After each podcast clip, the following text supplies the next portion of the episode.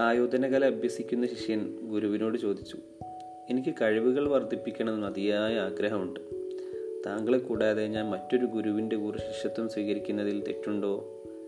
അപ്പോൾ എനിക്ക് വ്യത്യസ്തമായ കാര്യങ്ങൾ പഠിക്കാമല്ലോ. എന്താണ് താങ്കളുടെ അഭിപ്രായം?